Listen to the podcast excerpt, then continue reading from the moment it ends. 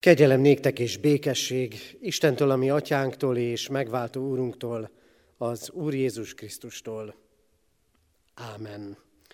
Foglaljunk helyet testvérek, és maradjunk is így egészen mai alkalmunk, Isten tiszteletünk végéig, és hallgassuk meg most azt az ígét, amely minden este elhangzik az esti áhítat kezdetén, a Prédikátor könyve negyedik fejezetének 9. versétől a 12. verséig tartó ige szakaszából. Jobban boldogul kettő, mint egy. Fáradozásuknak szép eredménye van, mert ha elesnek, föl tudják segíteni egymást.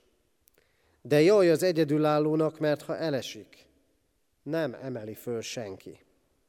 Épp így, ha ketten fekszenek egymás mellett, megmelegszenek. De aki egyedül van, hogyan melegedhetne meg? Ha az egyiket megtámadják, ketten állnak ellent. A hármas fonál nem szakad el egy hamar. Azért is hangzik el közöttünk napról napra ez az ige, hogy otthon is újra és újra elővegyük, ízlelgessük és gondolkodjunk róla, egyedül is, meg házastársunkkal is, hogyha van arra lehetőségünk. Folytassuk együttlétünket, és hallgassuk, illetve énekeljük együtt a 128. Zsoltárunkat, amely ezeknek az estéknek közös minden este elhangzó éneke. A 128. Zsoltár mindhárom versét énekeljük. Boldog az ember nyilván, ki az Istent féli.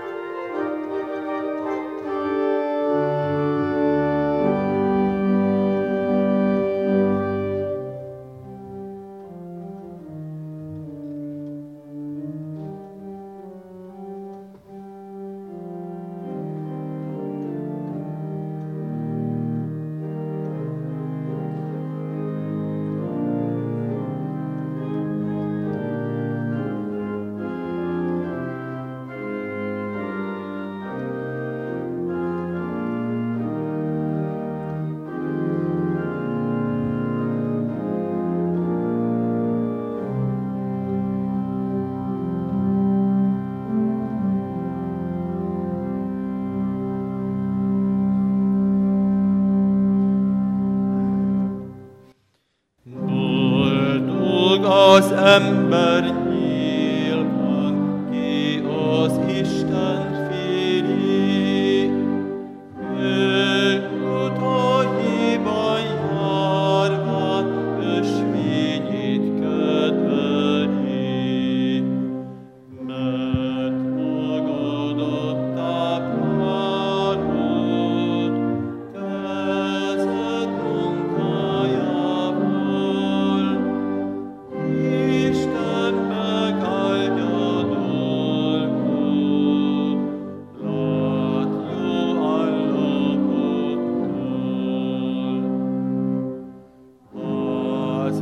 밤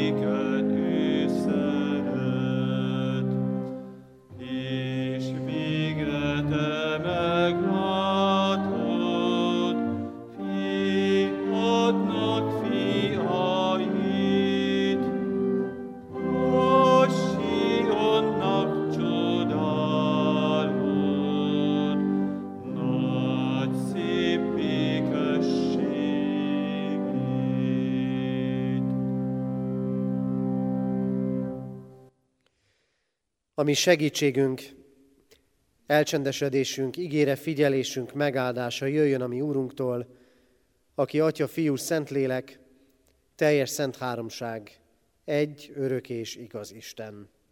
Ámen.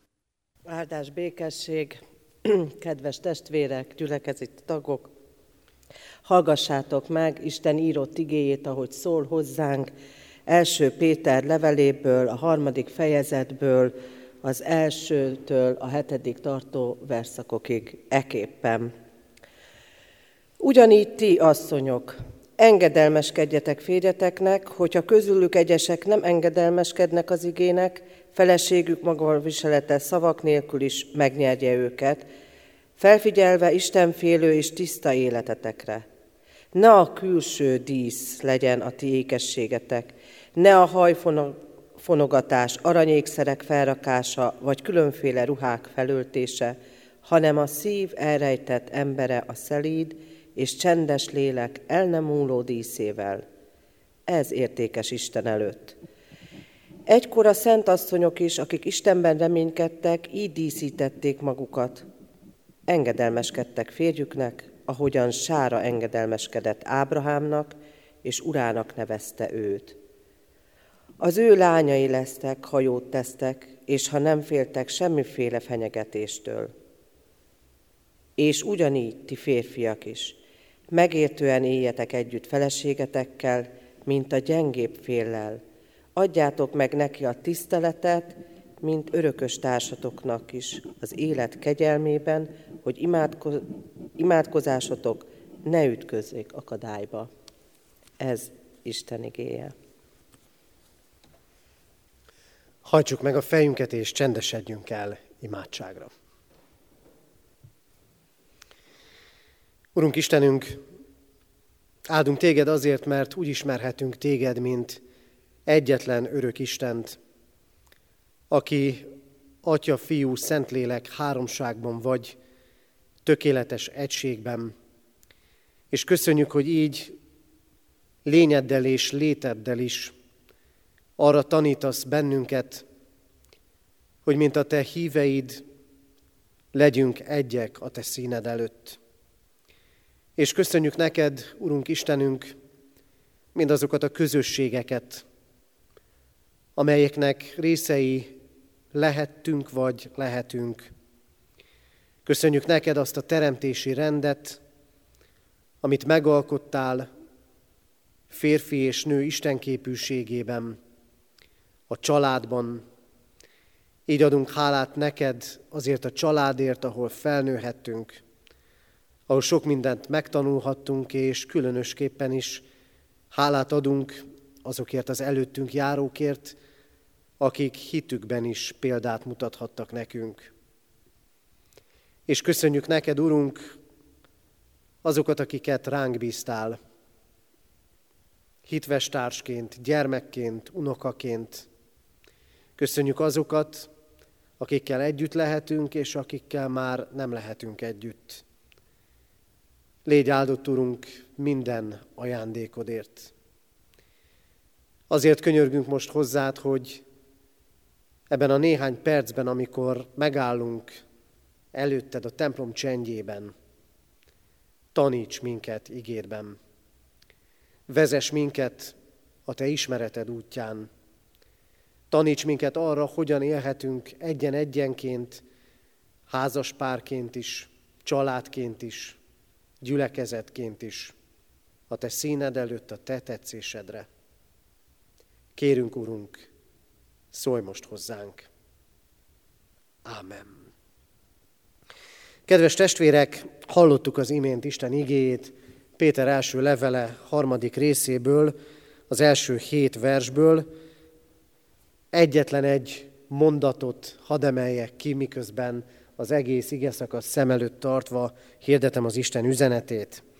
Ez a mondat pedig így hangzik, imádkozásotok se ütközzék akadályba. Nem tudom, kedves testvérek, és most hadd szólítsam meg inkább először a férfi társaimat, hogy ki az, aki elégedetten dőlt hátra akkor, amikor hallotta ezt a hosszabb felolvasott ige szakaszt, amikor el, ez elkezdődött úgy, hogy ti asszonyok engedelmeskedjetek a férjeteknek. Megmondom őszintén, nem egyszer prédikáltam már házasságkötés alkalmával erről az igéről, és érdemes volt végignézni a tekinteteken, amikor csak idáig jutottam még az igében. Ti asszonyok, engedelmeskedjetek a férjeteknek, nagyon sok bólogató fejet láttam magam körül, de aztán tovább olvastam az igét, és némely férfinak arcára fagyott a mosoly és az elégedettség. Na de miről is van szó ebben az ige szakaszban? Alapvetően arról, hogy van egy isteni rend a világban. Van egy isteni rend, ami ma különösképpen is támadás alatt áll, látjuk, halljuk ezeket, és nem is akarok most ebben részletesebben belemenni, hogy a család az férfi és nő kapcsolatával kezdődik, hogy a házasság önmagában az Isten ajándéka, és ugyanakkor hozzá kell rögtön tennünk, hogy ez csak a nagyon minimum, amit mi keresztjének elmondhatunk erről. Hogy a házasság az, az életforma, amit Isten eltervezett. Mert attól még az lehet jó is, meg lehet rossz is, meg lehet az Istennek tetsző is, meg lehet az Istennek nem tetsző is. Ez a mai ige arról szól, és arra tanít bennünket, hogy férfi és nő együtt áll az Isten előtt, a házaspárok is együtt állnak az Isten előtt, és azért, hogy ez működjön, abban mindkettő félnek felelőssége van.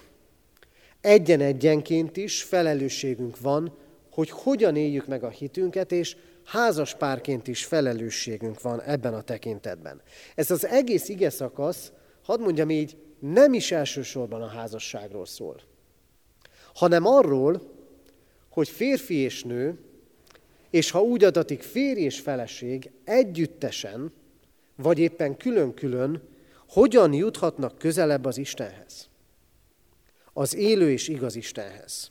Mert ez mindannyiunk életének egyéni lehetősége is, és a házasságban élőknek közös lehetősége is. Mert ahogyan a hitéletünkre igaz, hogy lehet benne ellankadni, és lehetnek olyan időszakok, amikor rosszul éljük meg, ugyanígy igaz lehet a házasságunk tekintetében is. És arra nyitja fel a tekintetünket ez az ige, hogy ne essünk bele abba a hibába, ami ma is talán egyre inkább kézzel fogható, még akkor is, hogyha azt mondják a házaspárok, hogy nem így gondolják el a maguk életét, egyre inkább azt látjuk, tapasztaljuk, és ennek a taposó malmában vagyunk benne, hogy, hogy a házasság arra van, úgy működtetjük, csúnya szóval, hogy az egy gazdasági közösség is, egy gyermeknevelő, egy gondoskodó közösség is, és hát sokszor éljük ezt meg, hogy talán a házastársunkra jut a legkevesebb idő.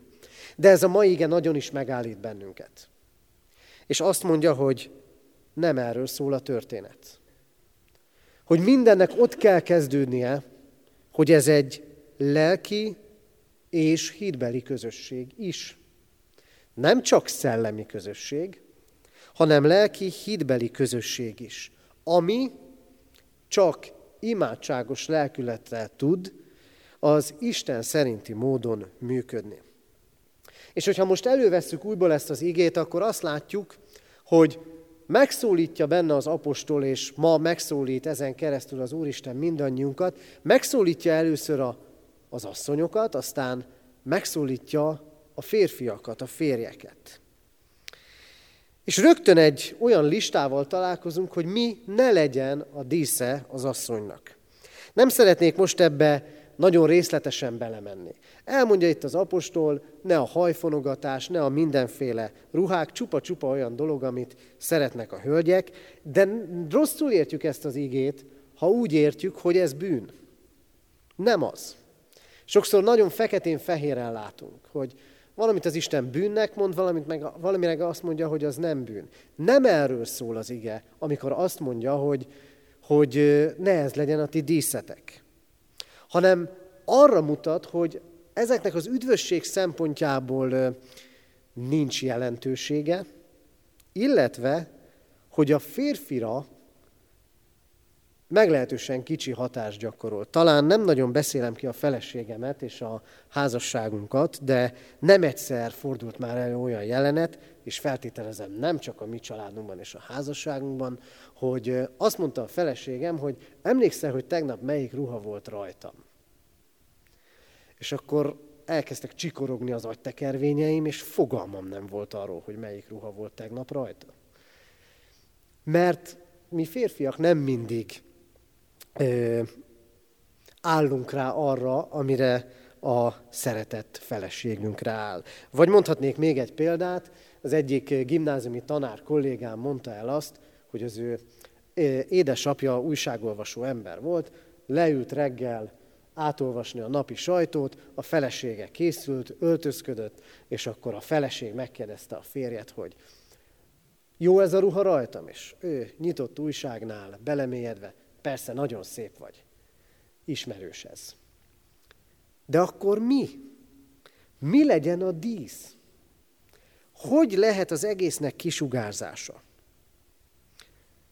Az ige arról szól ma, hogy mi a nők felelőssége. És jó, ha tudjuk, hogy amikor Péter leírja ezeket a sorokat, akkor olyan nőkhöz és olyan asszonyokhoz szól, akiknek a párja, a házastársa még nem keresztjén. És így mondja neki ezeket a gondolatokat. Hogy te nem úgy fogod meggyőzni a férjedet Krisztus igazságáról, hogy ha állandóan duruzsolsz a fülébe és beszélsz, hanem hogyha látja a te életedet. Mi is a házasság célja? Mi is lehet a házasság célja?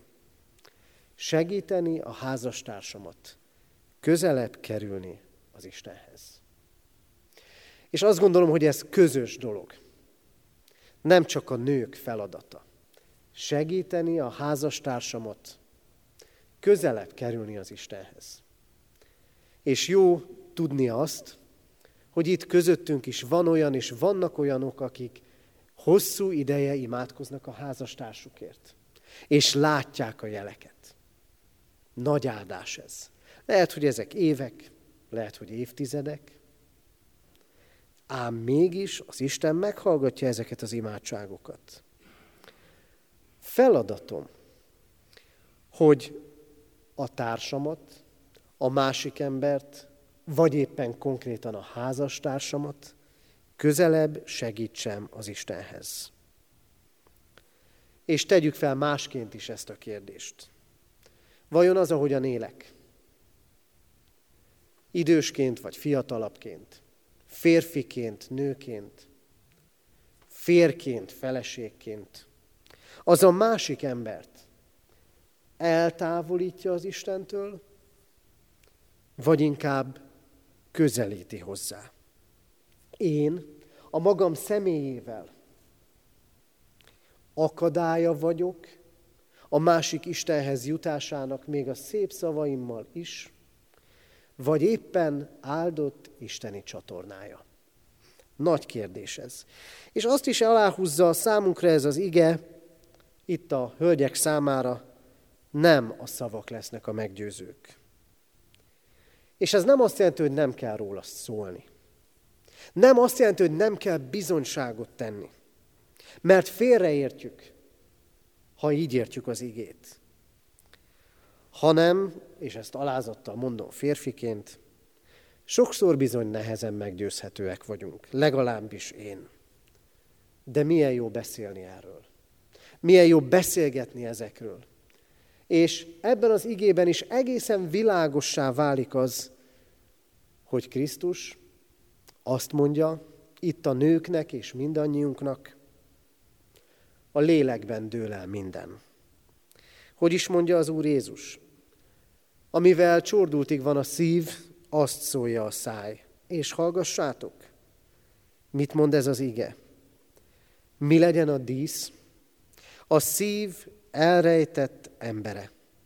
A szelíd és csendes lélek el nem múló díszével.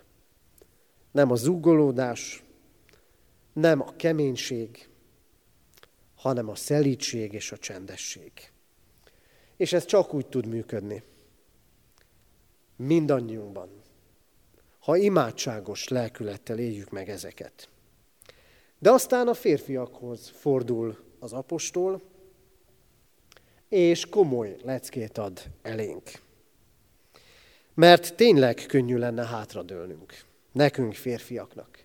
És azt mondani, hogy hát várjuk, várjuk ezeket a jeleket. Meg úgy otthon lennünk, hogy milyen jó, hogy látjuk ezeket. Mit mond az ige? Ti férfiak. Megértően éljetek együtt feleségetekkel, mint gyengébb féllel.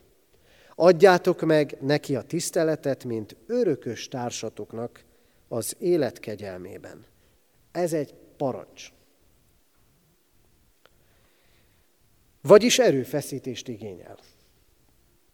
Törekvést. Nem megy magától. Nem úgy működik, mint ahogyan sok férfi hajlamos rá, hogy az életünk dolgai úgy működnek, mint a gépek, egyszer beindítottuk és megy. Sokszor a házasságról is hajlamosak vagyunk ezt hinni. Beindítottuk és megy. És hajlamosak vagyunk mi férfiak azt mondani, a lelkizés, a házasság ápolása, az arra való odafigyelés, az a nőknek a dolga. Nem. Ez az ige egészen megállít bennünket. Engem legalábbis egészen megállított. Mert azt mondja, közös az utunk. A földi is, meg az örök. Örökös társatok a mennyben. Ezért együtt kell menni ezen az úton. Hogyan? Megértően éljetek együtt a feleségetekkel. Az a görög szó, ami itt van, az talán sokkal jobban kihozza, mint a magyar fordítás az együttélést. Hadd fogalmazzam így, hogy a házasság az ne csak egy ilyen átfutó dolog legyen, mint otthon az előszoba, hanem éljünk benne. Egész valunkkal. És megértően. És ebben ott van az a felszólítás, hogy akarjátok érteni. Tudjuk, nagyon sok múlik a kommunikáción. És azt gondolom, sokan tapasztaltuk már, mennyire máshogy kommunikál az egyik fél, meg a másik fél. Megint csak nem kibeszélni akarom magunkat, de elmondom, én bármennyire is sokat beszélek most talán, alapvetően egy szűkszavú ember vagyok. A feleségem szeret többet beszélni. És nem egyszer belefutottunk már olyanba, hogy én elmondtam a magam 20 másodpercében, ő elmondta a maga 3-4 percében, és látszólag totál másról beszéltünk, és egy 10 perces beszélgetés után megérkeztünk oda, hogy egyébként meg ugyanarról beszélünk, csak máshogy. De mi kell ehhez? És mi az, amit egész életünkben tanulni kell? Házasságban is, minden kapcsolatban. Megértően. Figyelve. És ez nem mindig könnyű. Csak imádsággal fog menni.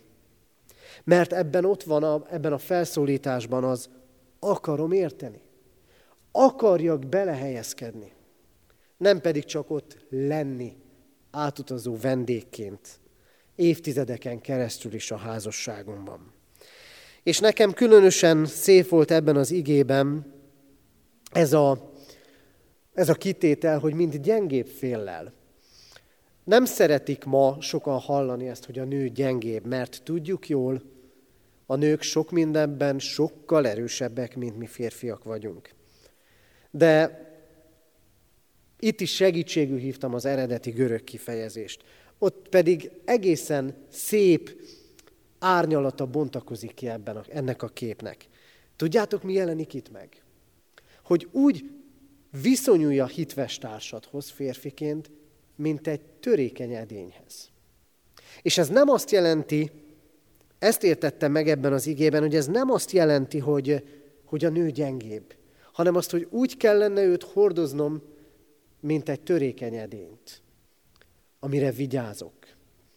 És amikor egy törékeny edényt viszek, akkor talán egy kicsit le is lassulok. Akkor a, a mozdulataimat is megválogatom. Így kellene nekem is, nekünk is a hitves társunkhoz viszonyulni, és tisztelettel, látva az értékeit, újra és újra felfedezve és rácsodálkozva, és megbecsülve. Azt gondolom, kedves testvérek, hogy nagyon komoly feladatot ró ránk ez az ige. Férfiakra, nőkre, férjekre, feleségekre, különböző közösségben, közösségekben élő gyülekezeti tagokra. És így érkezünk meg a végéhez. Hogyan tud ez működni? Csak imádsággal. Mert ahogyan igaz egyéni hitéletünkre, hogy imádság nélkül nem működik, ugyanez igaz a házasságunkra is.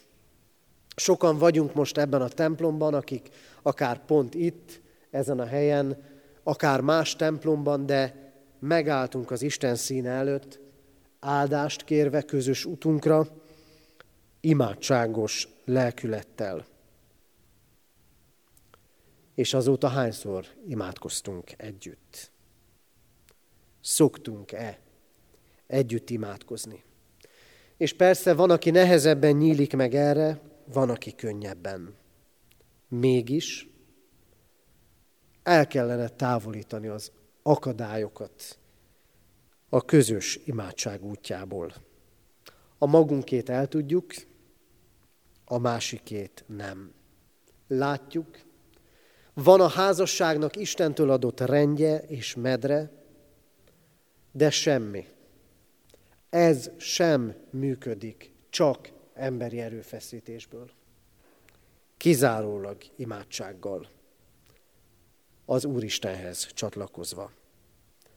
Ezért ez az ige végül arra hív, hogy legyen mindannyiunk házassága, és legyen mindegyik kapcsolatunk ima közösség. Imádkozzunk egymásért. A magunk csendes imáiban. Imádkozzunk a másik házaspárokért, a gyermekeink házasságáért. Akár abban élnek már, akár még egészen picikék. De imádkozzunk értük. Imádkozzunk kiki önmaga szerepéért a házasságban. Hogy tudja megtartani azokat az igéket, amiket most hallottunk. Imádkozzunk külön, és imádkozzunk együtt.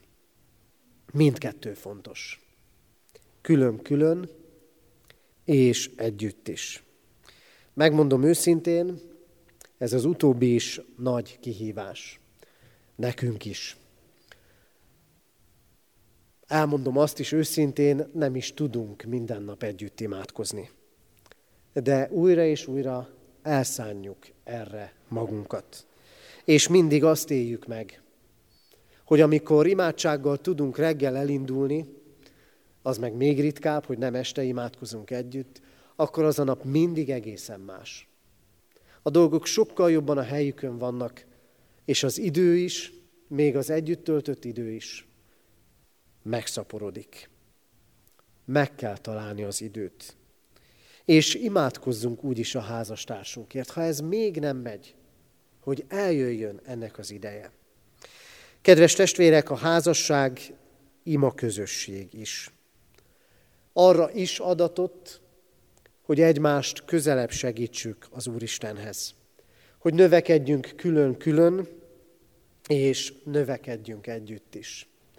Ha az Úristen ma valamit a szívünkre helyezett, amiben változnunk kell, férfiként, nőként, férként, feleségként, akkor nincs más dolgunk, mint azzal elkezdeni.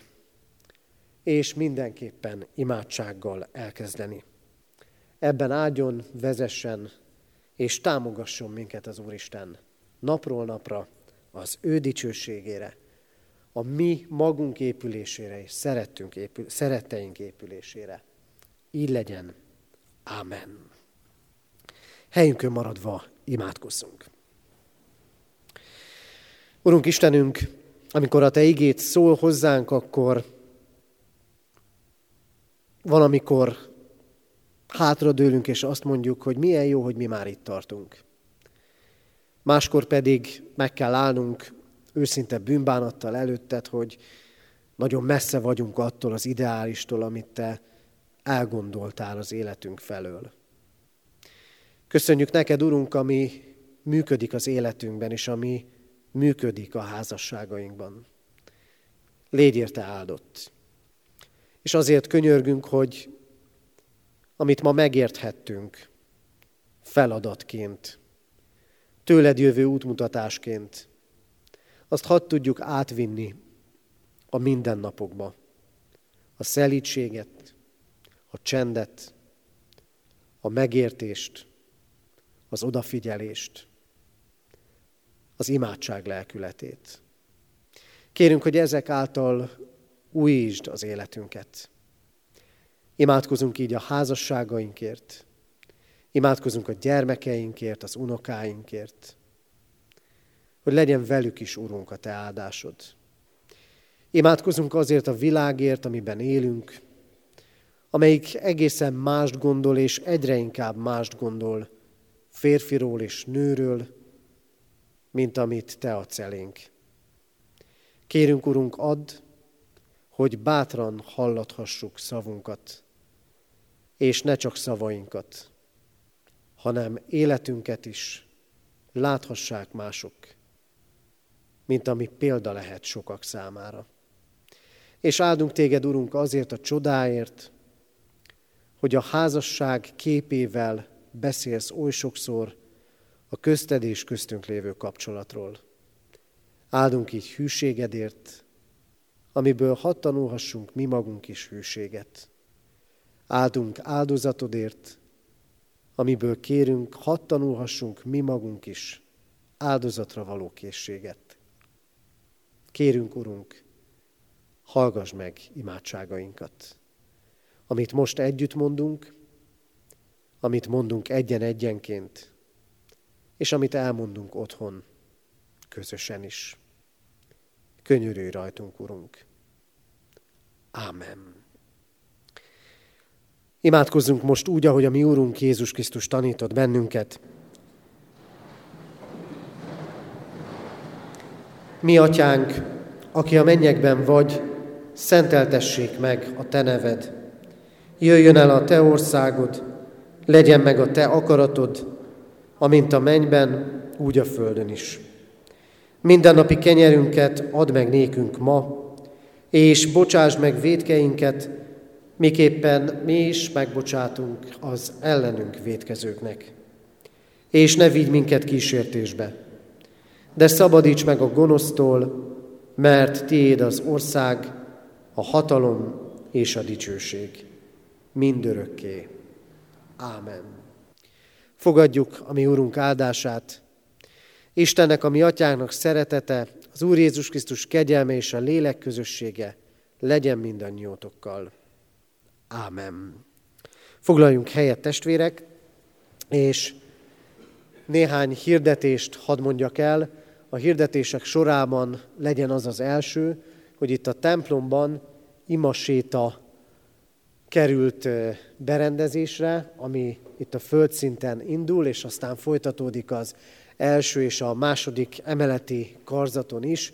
Ezeket, ezt ajánljuk a testvérek figyelmébe, hogy járják végig, nem csak ma lehet ezt megtenni, még este 7 óráig, hanem a hét minden napján, 4 órakor nyit ki a templom, és 4 és 5 óra között, illetőleg az 5 órás áhítatot követően 3-4-6-6 órától is bejárható egészen este hétig. Erre hívogassunk másokat is, egyrészt az imaséta végigjárására, másrésztről pedig eh, az esti 5 órakor kezdődő eh, áhítatokra, amelyekkel egyszer mind a vasárnapi urvacsoraosztásra készülhetünk. Vasárnap urvacsorai közösségben lehetünk együtt minden istentiszteletünkön, és az esti 6, órák, 6 órakor kezdődő istentiszteleten pedig házaspárok megáldására is sor kerül majd. Erre mindezekre hívjuk és várjuk szeretettel a testvéreket. Az Úr legyen gyülekezetünknek és minnyájunknak őriző pásztora. Záró énekünket énekeljük, a régi énekeskönyv 475. dicséretét, nem meglepő módon imádságra biztat és buzdít bennünket. 475. dicséretünk mindhárom versét énekeljük, imádkozzatok és buzgón kérjetek. thank you